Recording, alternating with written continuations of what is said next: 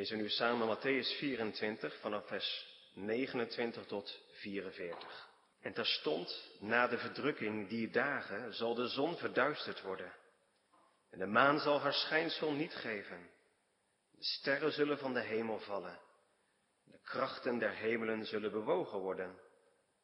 En als dan zal in de hemel verschijnen het teken van de zoon des mensen. En dan zullen al de geslachten der aarde wenen en zullen de zoon des mensen zien, komende op de wolken des hemels, met grote kracht en heerlijkheid. En hij zal zijn engelen uitzenden met een bazuin van groot geluid. En ze zullen zijn uitverkorenen bijeen vergaderen uit de vier winden, van het ene uiterste der hemelen tot het andere uiterste derzelve. En leert van de vijgenboom deze gelijkenis. Wanneer zijn tak nu teer wordt en de bladeren uitspruiten, zo weet gij dat de zomer nabij is. Alzo ook gij lieden, wanneer gij al deze dingen zult zien, zo weet dat het nabij is, voor de deur. Voorwaar, ik zeg u, dit geslacht zal geen zins voorbij gaan, totdat al deze dingen zullen geschied zijn. De hemel en de aarde zullen voorbij gaan, maar mijn woorden zullen geen zins voorbij gaan.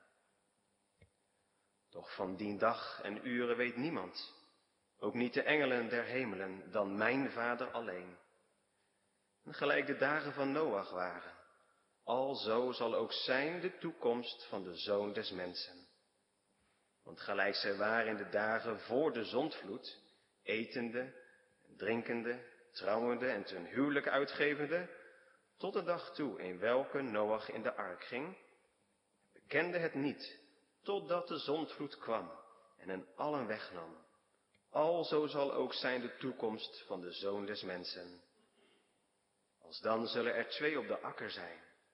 De een zal aangenomen en de ander zal verlaten worden. Er zullen twee vrouwen malen in de molen. De ene zal aangenomen en de andere zal verlaten worden.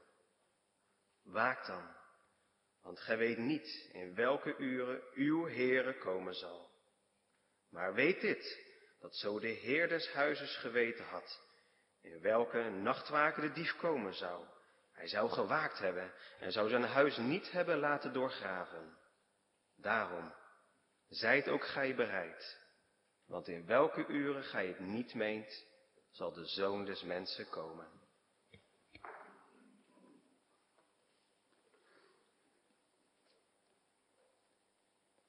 Gemeente, de catechismespreken van de laatste weken gaan over de trappen, over de stappen van de verhoging van de Heer Jezus Christus.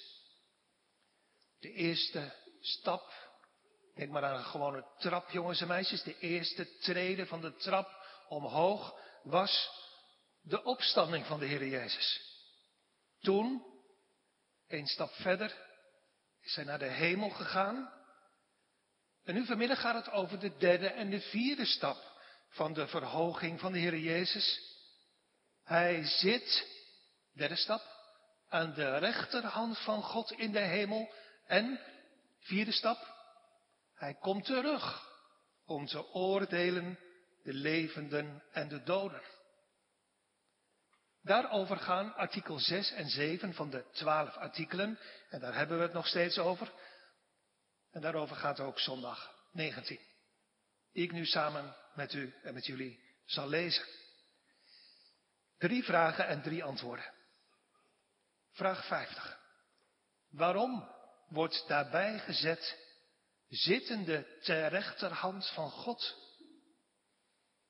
Die vraag vraagt dus naar de reden van de verhoging van de Heer Jezus. Waarom? Antwoord.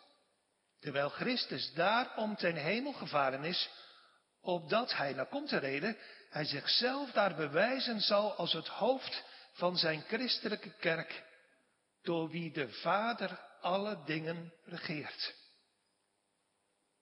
Vraag 51. Wat nuttigheid brengt ons deze heerlijkheid van ons hoofd Christus? Die vraag vraagt dus naar het nut van de verhoging van de Heer Jezus. Dit is het nut.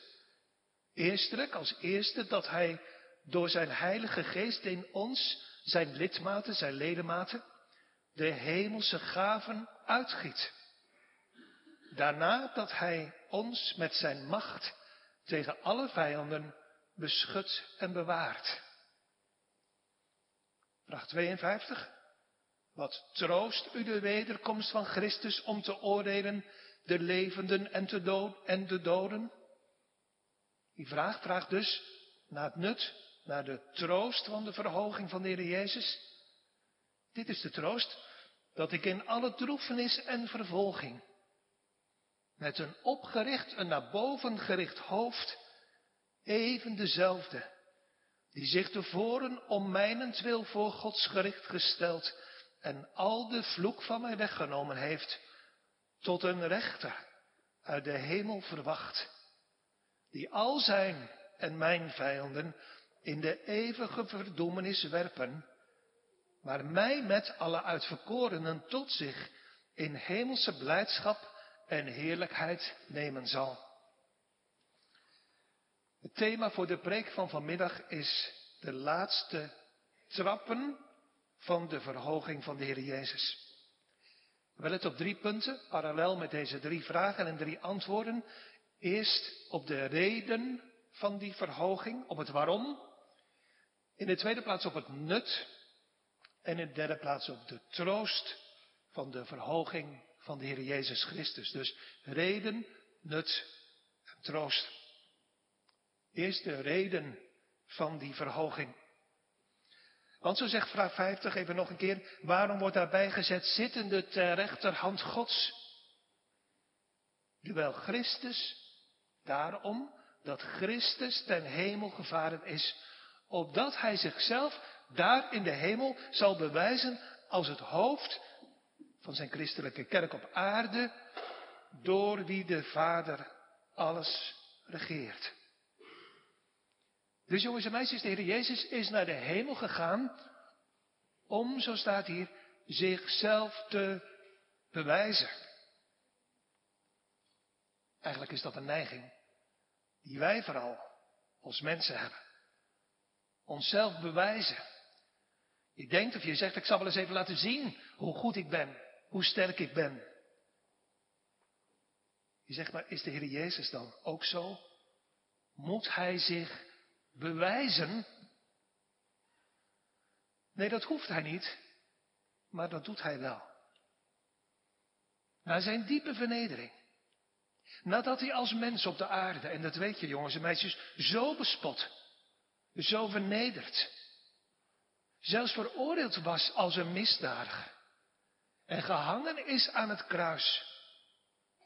Nu mag, en dat bedoelt catechismus, en nu moet iedereen het zien en weten, dat de Vader in de hemel hem met eer en heerlijkheid gekroond heeft, dat hij hem op het hoogst verhoogd heeft. Een naam gegeven boven alle naam. Op dat, dat is het doel. Alle knie mijn knieën, jullie knieën, uw knieën zich zouden buigen voor hem. De Vader heeft hem op het hoogst verheerlijkt door hem de meest bijzondere plaats te geven. En je weet nog van vanmorgen, de discipelen vroegen om de plaats, de belangrijkste plaats ter linker en ter rechterkant van de Heer Jezus. Hier staat iets vergelijkbaars. De Heer Jezus heeft de belangrijkste plaats in de hemel gekregen aan de rechterhand van zijn Vader. Dat is een plaats van grote eer, een plaats van grote macht en ook een plaats van gunst en liefde.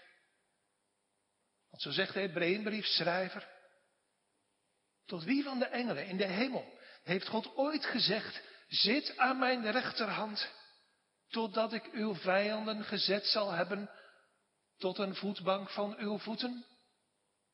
Tegen niemand van de engelen, maar wel tegen zijn lieve zoon, die zit in de hemel aan de rechterhand van zijn vader.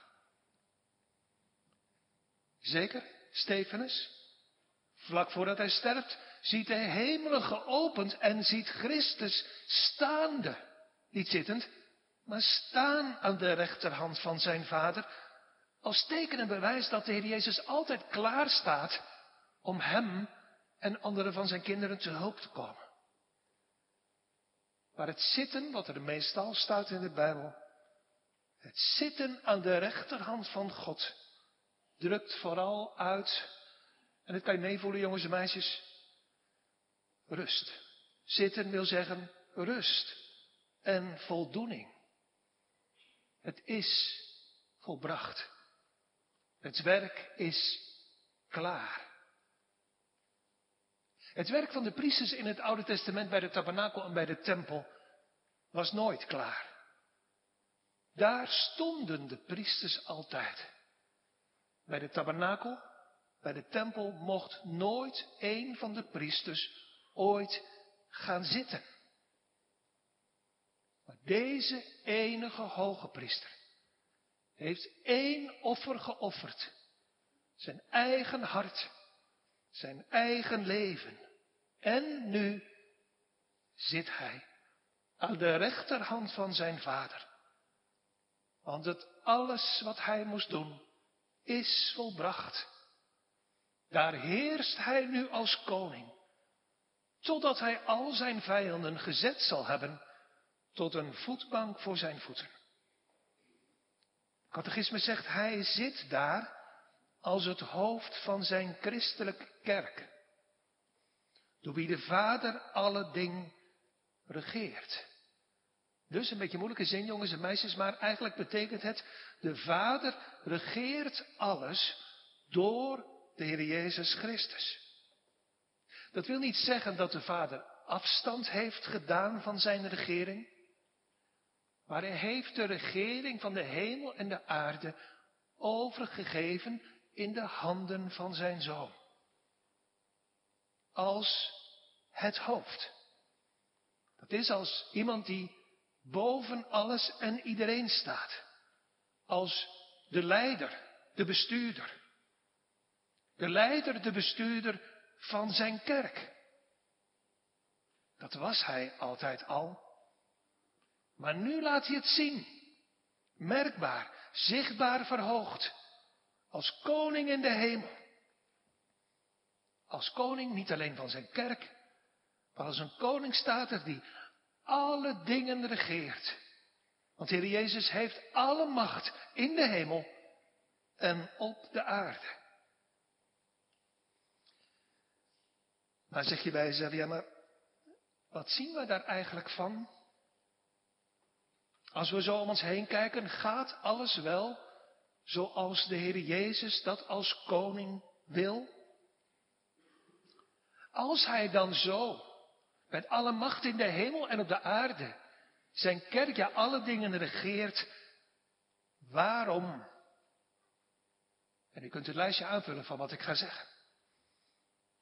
Waarom is Johannes de Doper dan onthoofd in de gevangenis door koning Herodes? Waarom komt Petrus dan na de opstanding in de gevangenis terecht? Johannes op Patmos Waarom sterft Jacobus dan de marteldood in Handelingen 12?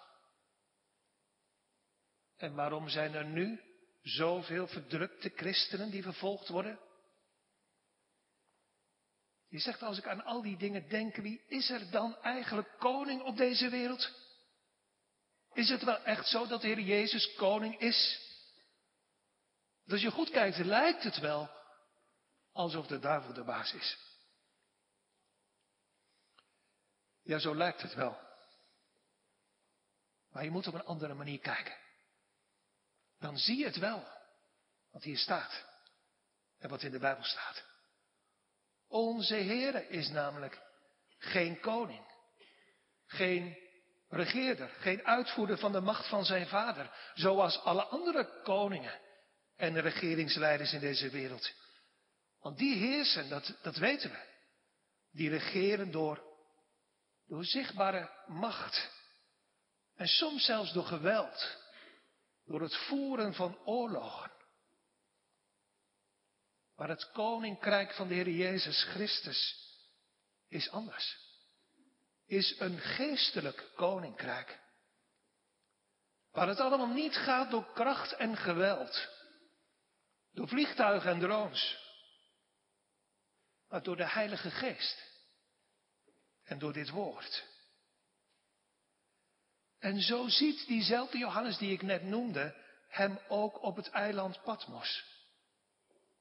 In dat visioen. Waar hij de Heer Jezus ziet als overwinnende koning rijdend op een wit paard. Met een kroon op zijn hoofd. En met een boog in zijn hand. En dan schrijft Johannes, hij ging uit overwinnende. En omdat hij overwon.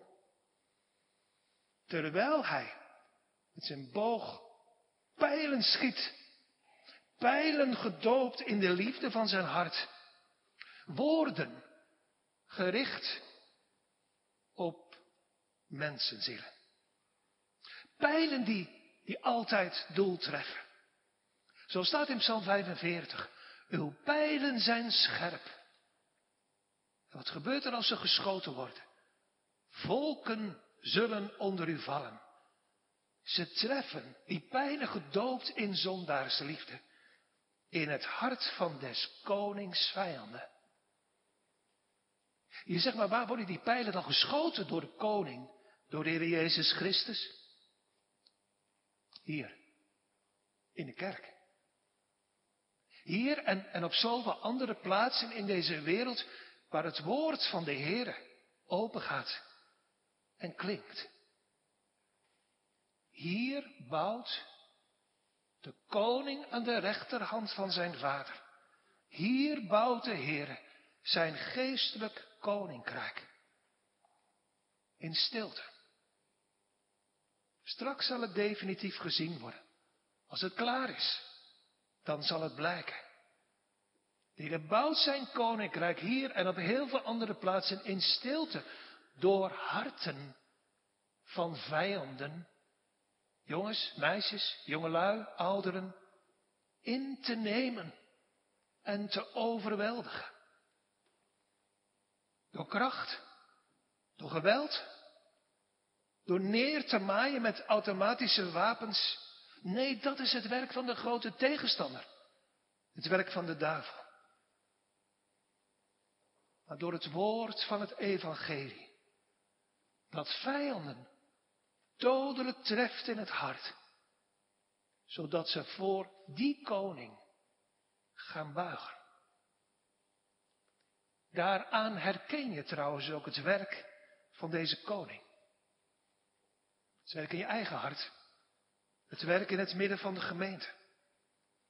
Wat gebeurt er als die pijlen doel treffen? Ons hart capituleert. En we gaan diep buigen voor de hoogkoning. Het woord, het woord van Christus, krijgt het laatste woord in ons leven. En hij bestijgt de troon in ons hart. De verhoogde Heer Jezus Christus is koning. God de Heere regeert. Hij heerst, zo zongen als opperheer dat elk hem juichend eer geven. Zeker in de wereld om ons heen. En we zien dat allemaal op onze eigen manier is. Heel veel ellende. En de duivel zet alles in het werk om zijn laatste kansen die hij heeft te benutten. Om te verstoren. Om chaos te maken. Om af te breken.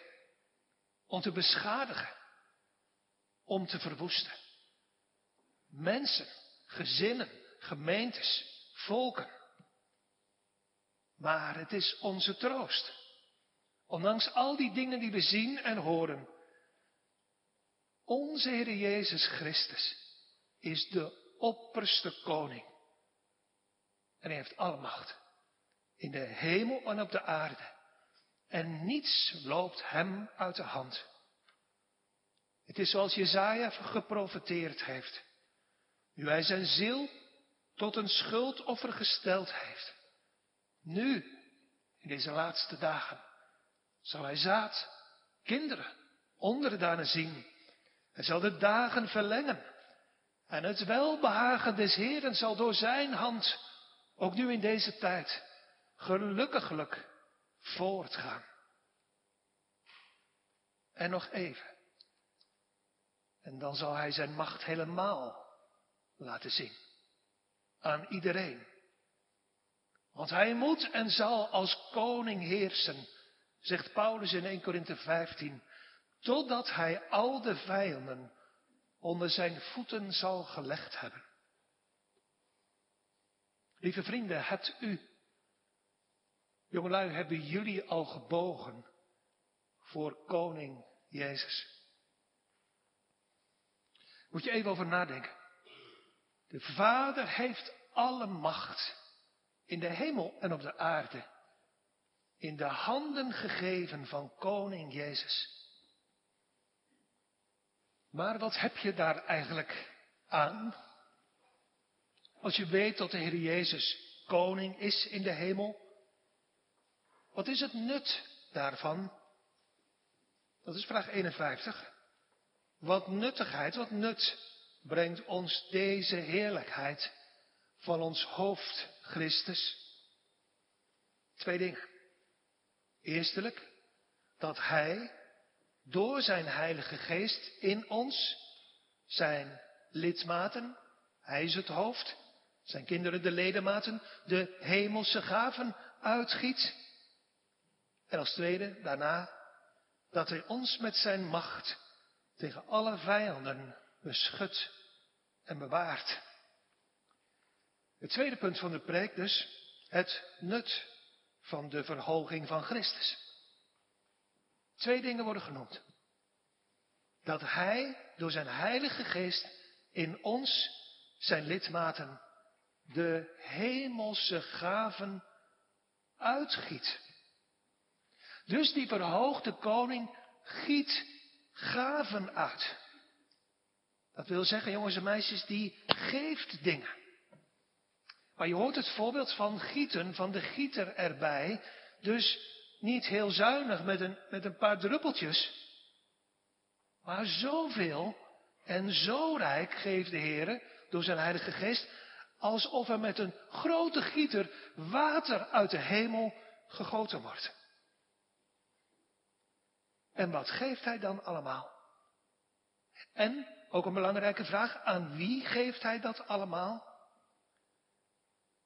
catechisme zegt, hij geeft het aan ons, zijn lidmaten. Met andere woorden, niet aan iedereen, maar aan diegenen, ouderen, jongeren, die aan hem verbonden zijn door het geloof. Aan zijn kinderen. En wat krijg je dan dus als kind van God allemaal? Welke gaven geeft de Heer vanuit de hemel dan aan je? De eerste gave is de Heilige Geest. Daar gaat het volgende week, de volgende keer over, dus dat laat ik nu even liggen.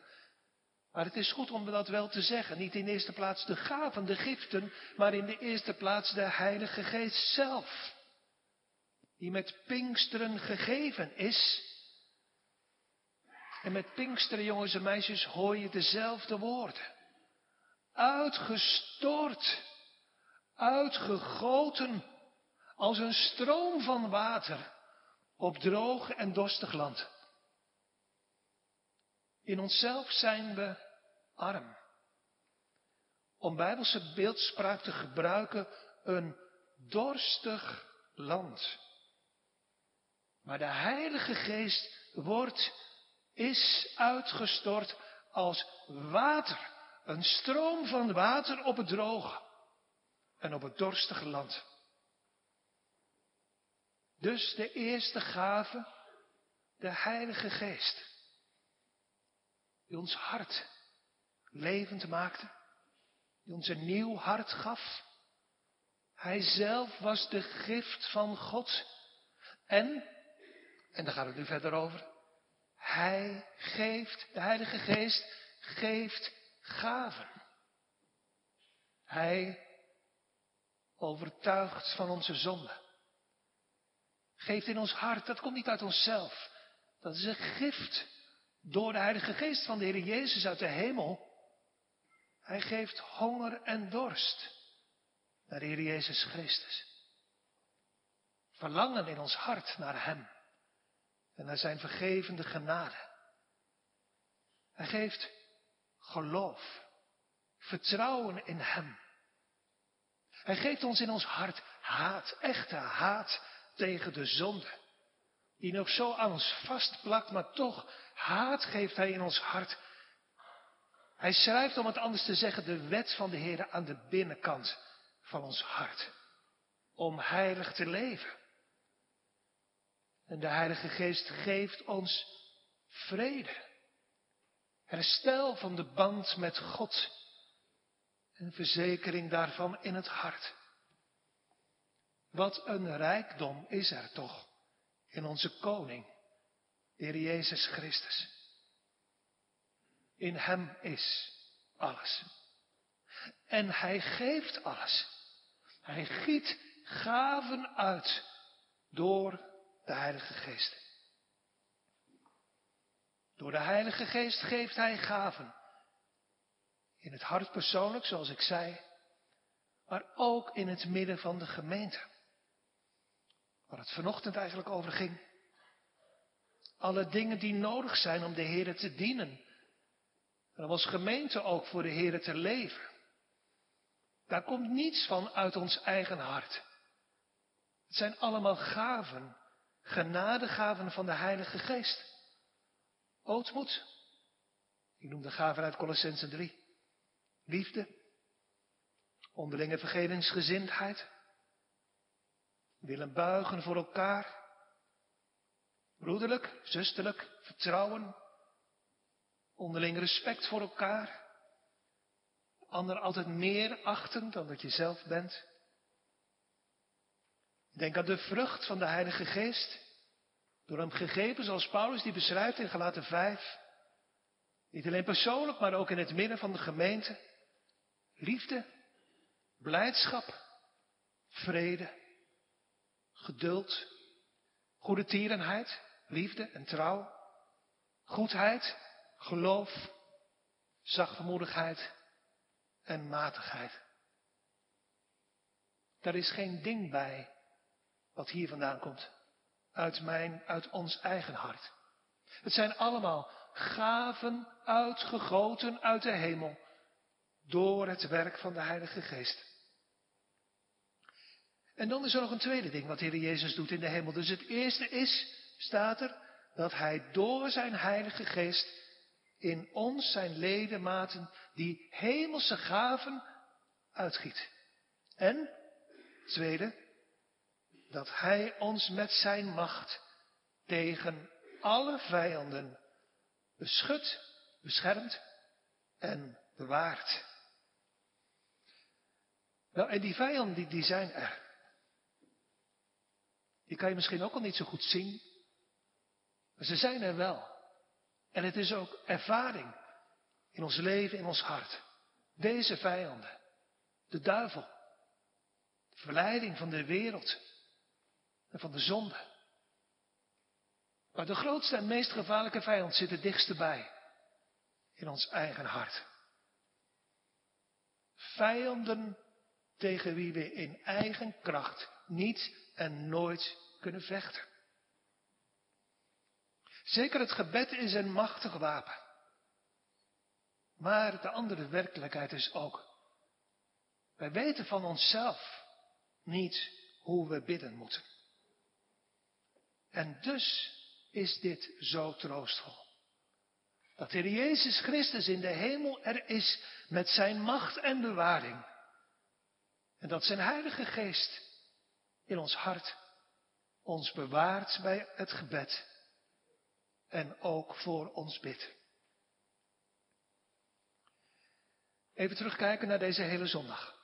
Vraag 50 ging over de reden van de verhoging van Christus. Vraag 51 om het nut ervan. En nu is er nog één vraag over, 52. En dat brengt me bij het derde aandachtspunt van de preek. De troost van de verhoging van de Heer Jezus Christus. lees nog even voor uit vraag 52. Wat troost u? En dan komt de volgende, de vierde stap van de verhoging van de Heer Jezus. Wat troost u de wederkomst van Christus om te oordelen de levenden en de doden? Dat ik in alle droefenis en vervolging met een opgericht hoofd, even dezelfde, die zich tevoren om mij voor Gods gericht gesteld en al de vloek van mij weggenomen heeft, tot een rechter uit de hemel verwacht, die al zijn, dus ook mijn vijanden, in de eeuwige verdoemenis werpen zal, maar mij met alle uitverkorenen tot zich in de hemelse blijdschap en heerlijkheid nemen zal. De wederkomst, de terugkomst van de Heer Jezus Christus is de laatste trap van zijn verhoging. De Heer Jezus heeft zelf verteld in Matthäus 24, we hebben dat samen gelezen, hoe dat zal zijn op die dag. Lees het nog een keer voor en probeert u zich voor te stellen, voor zover dat kan, hoe dat zal zijn in die dag. Als dan, op die dag, zal in de hemel verschijnen het teken van de Zoon des Mensen. En dan zullen alle geslachten der aarde wenen, huilen. En zullen de Zoon des Mensen zien komende op de wolken des hemels, met grote kracht en heerlijkheid. En hij zal zijn engelen uitzenden met een bezuin van groot geluid. En zij zullen zijn uitverkorenen bijeen vergaderen. Uit de vier winden, overal vandaan. Van het ene uiterste der hemelen tot het andere uiterste derzelfde. Daar moet je, jongens en meisjes, jongelui, vast ook wel eens aan denken. Zoals wij volwassenen en ouderen daar ook wel eens aan denken. Misschien s'avonds wel, als je in bed ligt en je niet zo goed kan slapen. Je denkt ineens aan die dag. Dat het donker zal veranderd worden in licht. En de wolken weggerold zullen worden. De bazuin van de engel klinken zal. De doden zullen opstaan. De grote dag van de terugkomst van onze Heer Jezus Christus. Wanneer? Niemand weet het. Onverwacht zal het zijn. Zoals een dief in de nacht waar je ook niet op had gerekend. Kan je erop voorbereiden? Ja. Je kan natuurlijk gewoon afwachten. Maar je voelt, dat is onverstandig. Je kan je beter voorbereiden vanaf vandaag. Hoe? Door de Heere te zoeken. Zoek de Heere, zegt Jezaja, terwijl Hij te vinden is. Met andere woorden, wacht er nou niet mee want nu is de Heer te vinden. En wees er ondertussen in je hart van overtuigd als je dat doet, dat je Hem vinden zult, voordat het zover is. Want de Jezus heeft het zelf beloofd. Als je mij zoekt, zal je me zeker vinden. Je voorbereiden op die grote dag door de Heer te zoeken. En daar niet mee te wachten. Want hij zal eerder komen dan dat je nu denkt. Je zegt ja, maar als ik daar aan denk, en dat begrijp ik, dan word ik een beetje bang. Want hoe zal dat gaan op die dag? Dan, zegt de Bijbel, wordt iedereen geoordeeld door de Heer. Eén voor één, iedereen persoonlijk. Johannes schrijft in zijn openbaring, ik zag de doden, klein en groot, staan. En de boeken werden geopend. En iedereen werd geoordeeld naar dat hij of zij gedaan had. Goed of kwaad. Alles wat nu verborgen is, wat niemand weet, wat niemand ziet, dan openbaar. En alles wat je al lang vergeten was en wat ik al lang vergeten ben, ineens weet je het weer. Gedachten, misschien wel om van te schrikken. Waar heel veel mensen nooit aan willen denken. Ze duwen het weg. Maar ik zeg het je nog een keer, dat is onverstandig. Het is ook iets waar heel veel van Gods kinderen niet vaak over nadenken. En dat zou, geliefde broeders en zusters, echt anders moeten zijn. Wat de catechismus zegt, de leerling die daar aan het woord is, de gedachte aan de terugkomst van de Heer Jezus Christus. Troost mij. Daar zie ik naar uit. Daar verlang ik naar. Ik verwacht die dag. Want het leven op aarde is niet zo gemakkelijk. Het is, zo staat er, een leven van droefenis, van verdriet en van vervolging. Zo is het ook, letterlijk, op heel veel plaatsen in deze wereld. Wij hebben het wat dat betreft, ondanks al ons gemopper onterecht, we hebben het wat dat betreft echt heel gemakkelijk. We worden, we worden helemaal niet vervolgd. Onze huizen worden niet in brand gestoken. We worden niet in de gevangenis gegooid, niet gemarteld, niet gedood.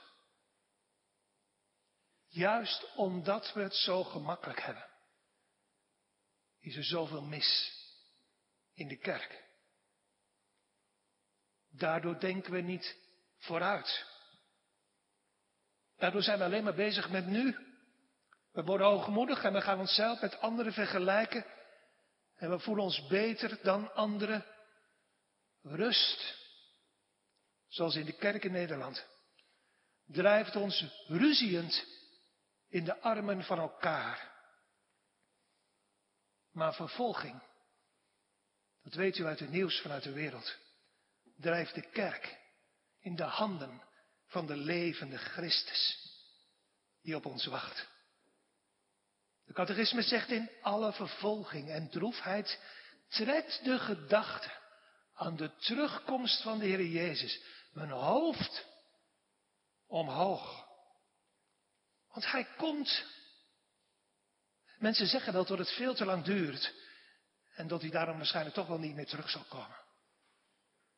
Maar wij weten en geloven, onze Heer komt zeker terug.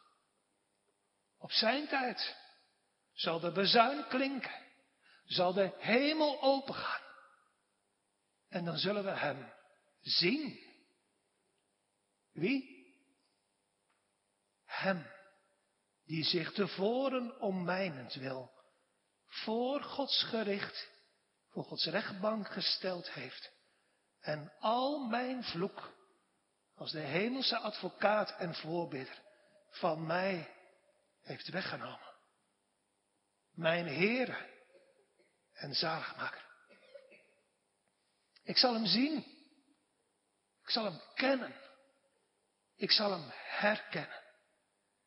En dat zal de schrik van die dag laten veranderen in grote blijdschap. Je hoort het hier in deze woorden. Hij, je hoort, het is doortinteld van blijdschap. Hij die zich tevoren voor mij, ellendig mens, voor Gods gericht gesteld heeft. Hij stierf voor mij aan het kruis. En hij, onze Heere en Zaligmaker, komt. Hij komt terug. En de gedachte daaraan is voor ons hier op aarde. Juist in moeite en zorg in verdrukking en vervolging. Zo staat het hier. En dat is toch ook de werkelijkheid van ons leven. Tot onuitsprekelijke troost. Hij komt. Hij zal zeker komen. Hij zal, zegt de catechismus, verschijnen als rechter. Hij zal, zegt de catechismus, verschijnen als rechter. In een ogenblik, in het punt van de tijd, wordt ineens alles anders. Hij was redder, zaligmaker, advocaat, voorspreker. Maar nu ineens is hij rechter. De hemelse rechter, die alle mensen, groot en klein, jong en oud, zal verdelen in twee groepen. Zoals de Heer Jezus zelf gezegd heeft in Matthäus 25. hij zal de schapen tot zijn rechterhand zetten. En de bokken tot zijn linkerhand. En als dan zal de koning zeggen tot degenen die aan zijn rechterhand zijn, kom, u gezegende van mijn vader, beërf het koninkrijk, het welk voor u bereid is van de grondlegging der wereld. Dan zal hij ook zeggen tot degenen die ter linkerhand zijn, gaat weg van mij, gij vervloekten in het eeuwige vuur, dat de duivel en zijn engelen bereid is. Twee soorten levens geleefd op de aarde. Eindigend in twee eindbestemmingen. Lieve vrienden, aan welke kant staat u? Sta jij op die dag? Wij verwachten, zegt de catechismus, hem als rechter uit de hemel. En hij zal al zijn en mijn vijanden verschrikkelijke zin in de eeuwige verdoemenis werpen. Klinkt dat trouwens niet een beetje al te wraakzuchtig? Is dit nou toch stiekem een soort van hoop op persoonlijke vergelding? Zo van mensen, wacht maar, jullie krijgen straks je deel. Nee, zo niet. De volgorde is ook heel bewust. Zijn vijanden, dat zijn nu ook mijn vijanden. En ze zijn mijn vijanden omdat ze mijn koning niet willen aanbidden en niet voor hem wilden buigen. Omdat ze hem op de aarde niet de eer en de heerlijkheid wilden geven. Daarom zullen zij aan de linkerkant van de rechter geworpen worden in de poel des vuurs. Een beeld van uiterste pijniging, broeging, haat en het dragen van de toren van de Almachtige God. Alsjeblieft, lieve vrienden, duw de gedachte aan die dag niet weg. Het wordt echt uw eindbestemming. Die linkerkant. Als u leeft en doorleeft zonder Christus en uiteindelijk zonder Christus sterft. Dan zult u nooit meer zeggen, ik kan het u nu op een briefje geven, u zult nooit meer zeggen tot in eeuwigheid toe, ik kon er niks aan doen. De mens kan het nu eenmaal niet. Het moet je gegeven worden. Nee, u zult zeggen wat ik veel te vaak uit de mond van stervenden gehoord heb. Met hartgrondig berouw. Maar te laat. Had ik maar nooit zoveel gezondigd. Had ik mijn tijd maar gebruikt. Had ik maar geluisterd. Naar de roepstem en de kloppen van de Heer op de deur van mijn hart. Maar nu is mijn genadetijd voorbij. Maar, zegt de catechismus, hij zal mij met alle uitverkorenen tot zich, naar hem toe, in de hemelse blijdschap en heerlijkheid nemen. Je proeft onze blijde troost en verwachting. En het is persoonlijk. Het gaat over mij, staat er. Het is mijn persoonlijke troost, mijn hoop en mijn verlangen. Hij, mijn koning en mijn God, zal mij altijd maar weer blijvend dwalend en ontrouw kind uiteindelijk toch tot zich nemen met alle andere uitverkorenen. En dat woord hier is heel bewust gekozen. Uitverkorenen. Mensen die God uitgekozen heeft. Want we zullen dan niet en nooit meer terugdenken aan iets wat we zelf gepresteerd hebben. We zullen zingen. Dat is ons blijde vooruitzicht. Het was, Heer, door u, door u alleen, om het eeuwige welbehagen, u alleen daarvan alle eer. Vanwege het plan, het onbegrijpelijke plan van de zaligheid bij u vandaan. Vanwege uw verkiezend welbehagen. Vanwege uw vrije gunst. En de genadige gift van uw enige geliefde zoon. We zullen horen uit de mond van Christus. Geliefde mede-christenen en kinderen van God, gaat uw hart niet branden van verlangen als u dit leest en hoort.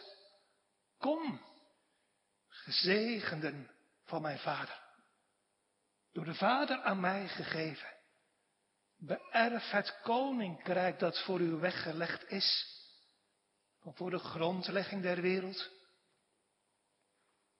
Hier op aarde was ons leven een leven van strijd, daar ging het zojuist over.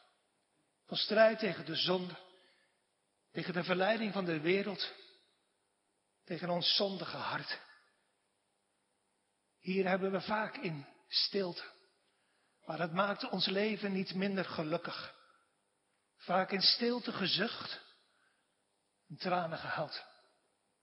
Vanwege verdriet over onze zonde. Ook tranen van gemis, van heimwee, van verlangen. En van pijn om alles van deze wereld. We werden misschien wel veracht, verdrukt, benauwd, gelasterd. Maar het was ons gezegd. In de wereld zult u verdrukking hebben. Maar dan, straks. Nee, niet straks. Nu, hier al. Met een opgericht hoofd onze zaligmaker verwachten. Want de belofte van onze zaligmaker maakt de zaak echt en waar en werkelijkheid nu al in ons hart. En dat, jongens en meisjes, maakt ons zo gelukkig. Dat we weten en geloven en vertrouwen op Gods tijd. Wat onze druk verwisselt, omgewisseld, in eeuwig geluk. Hoewel, weet je nog wat ik wel eens eerder zei, of eerder bad? Altijd als we denken aan die gelukkige toekomst, knaagt er hier iets in ons hart. Als we denken blijdschap en verwachting. Dat we voor God zullen staan. Met onze gezinnen en met elkaar als gemeente. En de Heere ons rechtvaardig zal oordelen. En sommigen van degenen van die er zoveel houden. En sommigen van de gemeente zullen aan die kant staan. Buiten weggezonden. Vindt u met mij ook niet de gedachte daaraan één om van te huilen? Bedenk toch, lieve mensen, u bent op weg naar de eeuwigheid. En nu voelen we nog de knagende pijn van binnen. En dus roep ik u in alle liefde en ernst toe, Spoed u toch om uw levenswil. En wend u naar God toe en wordt behouden. Maar dan op die dag, zullen, hoe moeilijk voorstelbaar dat nu ook is, bloedbanden doorgeknipt zijn. En we zullen zeggen, ook bij het zien van degenen die aan de linkerhand staan en weggestuurd worden, we zullen zeggen, Heer, u bent rechtvaardig. U hebt gelijk. Maar ik vraag u in alle liefde, moet het echt zo ver komen, beste vrienden? Bekeer u toch, bekeer u.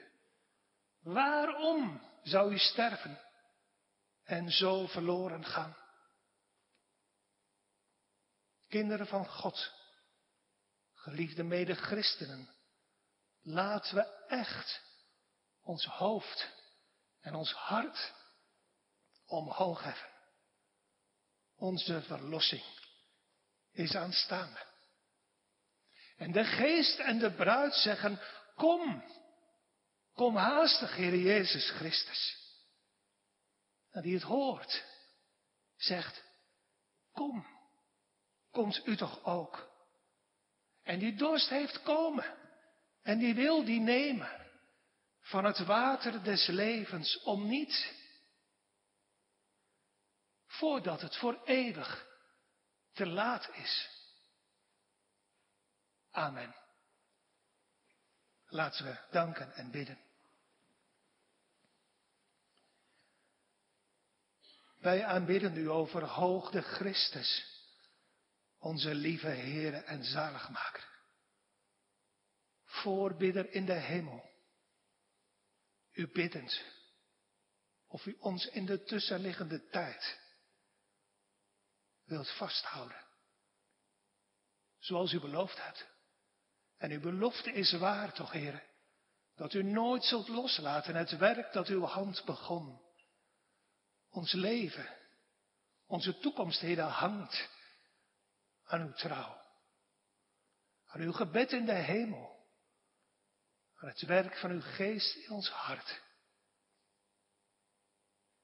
Denkt u aan al degenen, heren. In onze families. In de gemeente, Heer die niet met u leven. Die u niet lief hebben. Die u niet zoeken. Het is de diepte van hun ellende, heren, die we zo herkennen, ook uit ons eigen hart. Want we zijn van nature allemaal hetzelfde. O God, en daarom is er hoop en verwachting. Voor al diegenen die nog de verkeerde kant op gaan.